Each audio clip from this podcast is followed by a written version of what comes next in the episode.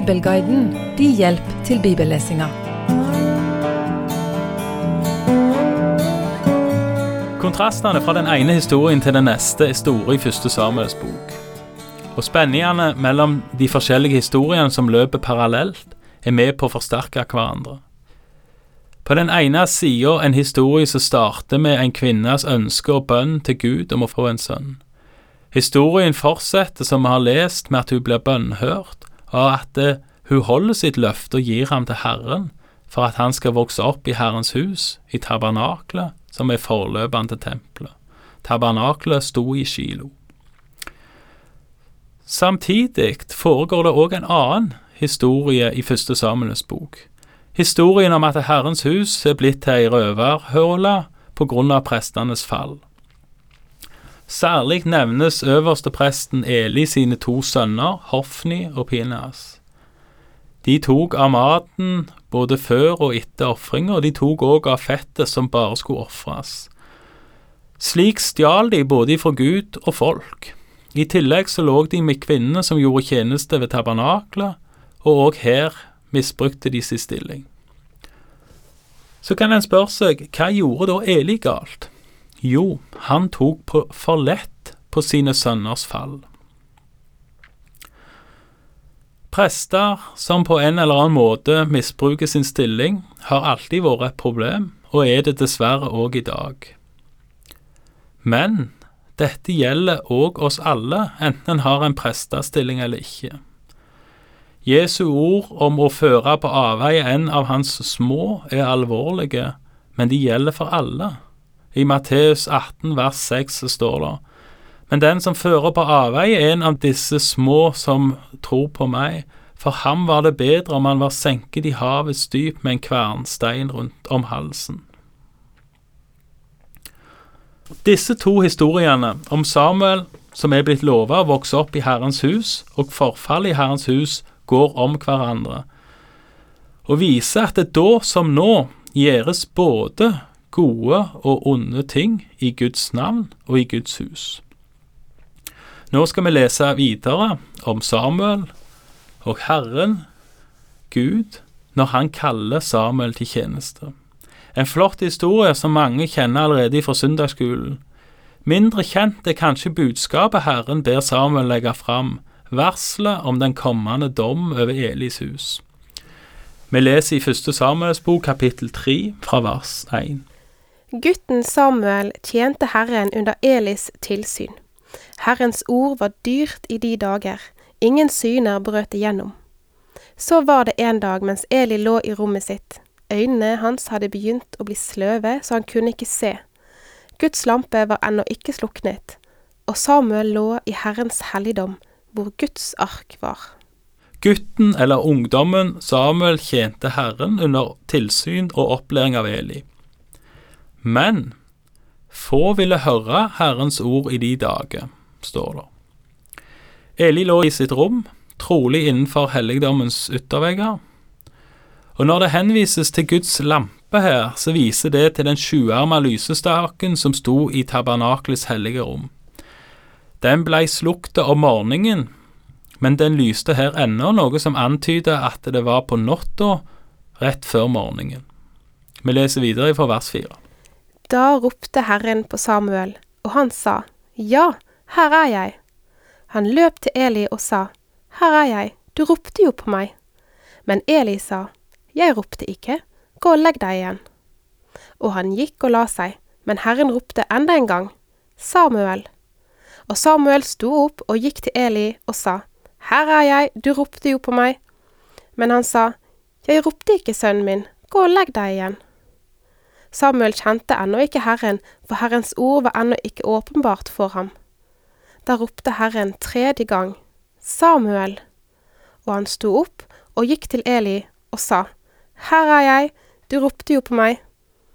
Da skjønte Eli at det var Herren som ropte på gutten, og Eli sa til Samuel, Gå og legg deg, og blir du ropt på igjen, så skal du si, Tal, Herre, din tjener hører.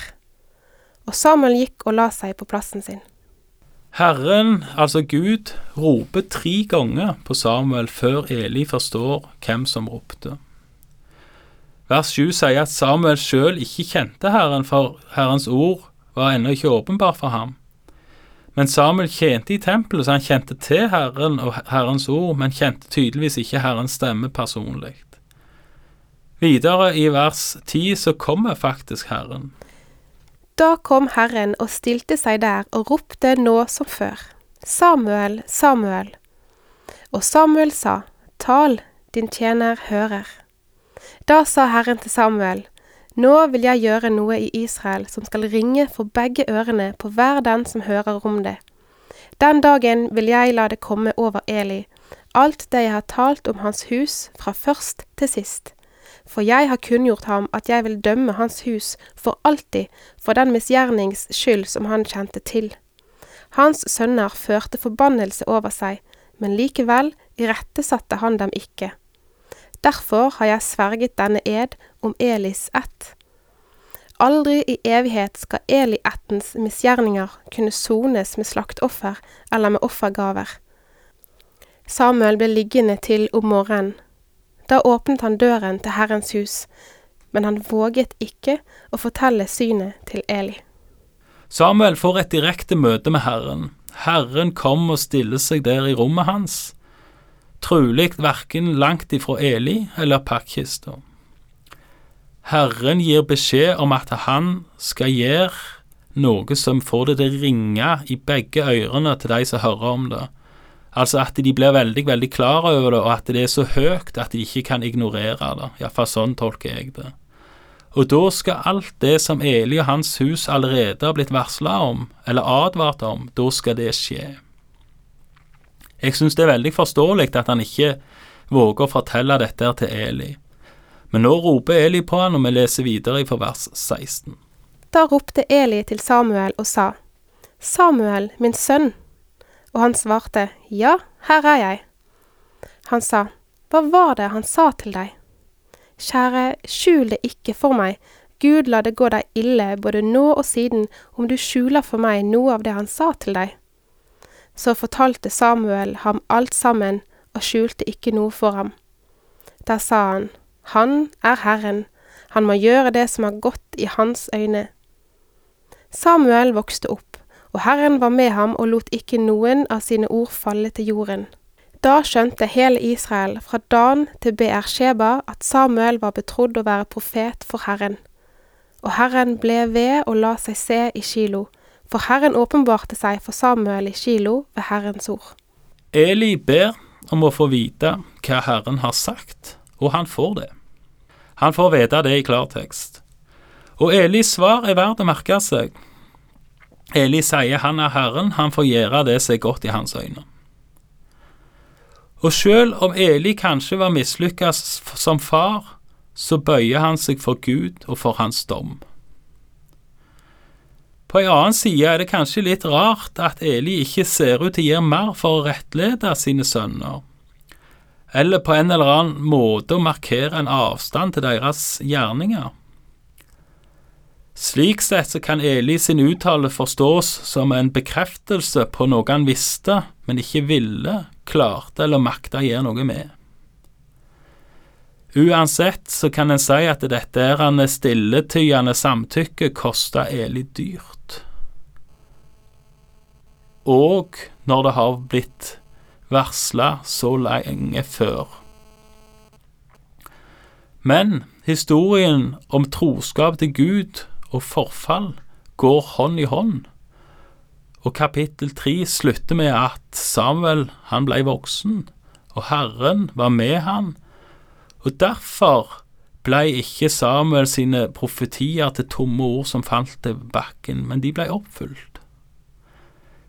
Det viste igjen, og i hele Israel, fra Dan helt i nord og til Bersheba, som er helt i sør, de viste igjen i hele Israel at Herren var med Samuel, og at Herren lot seg se igjen i Silo, gjennom at han åpenbarte seg for nettopp Samuel. Siden Herren var med Samuel, så skjønte Israel at Samuel var en profet. Tenk for en fin anerkjennelse å få, nettopp gjennom å få være profet og tale Guds ord. Takk for i dag, og Herren være med deg.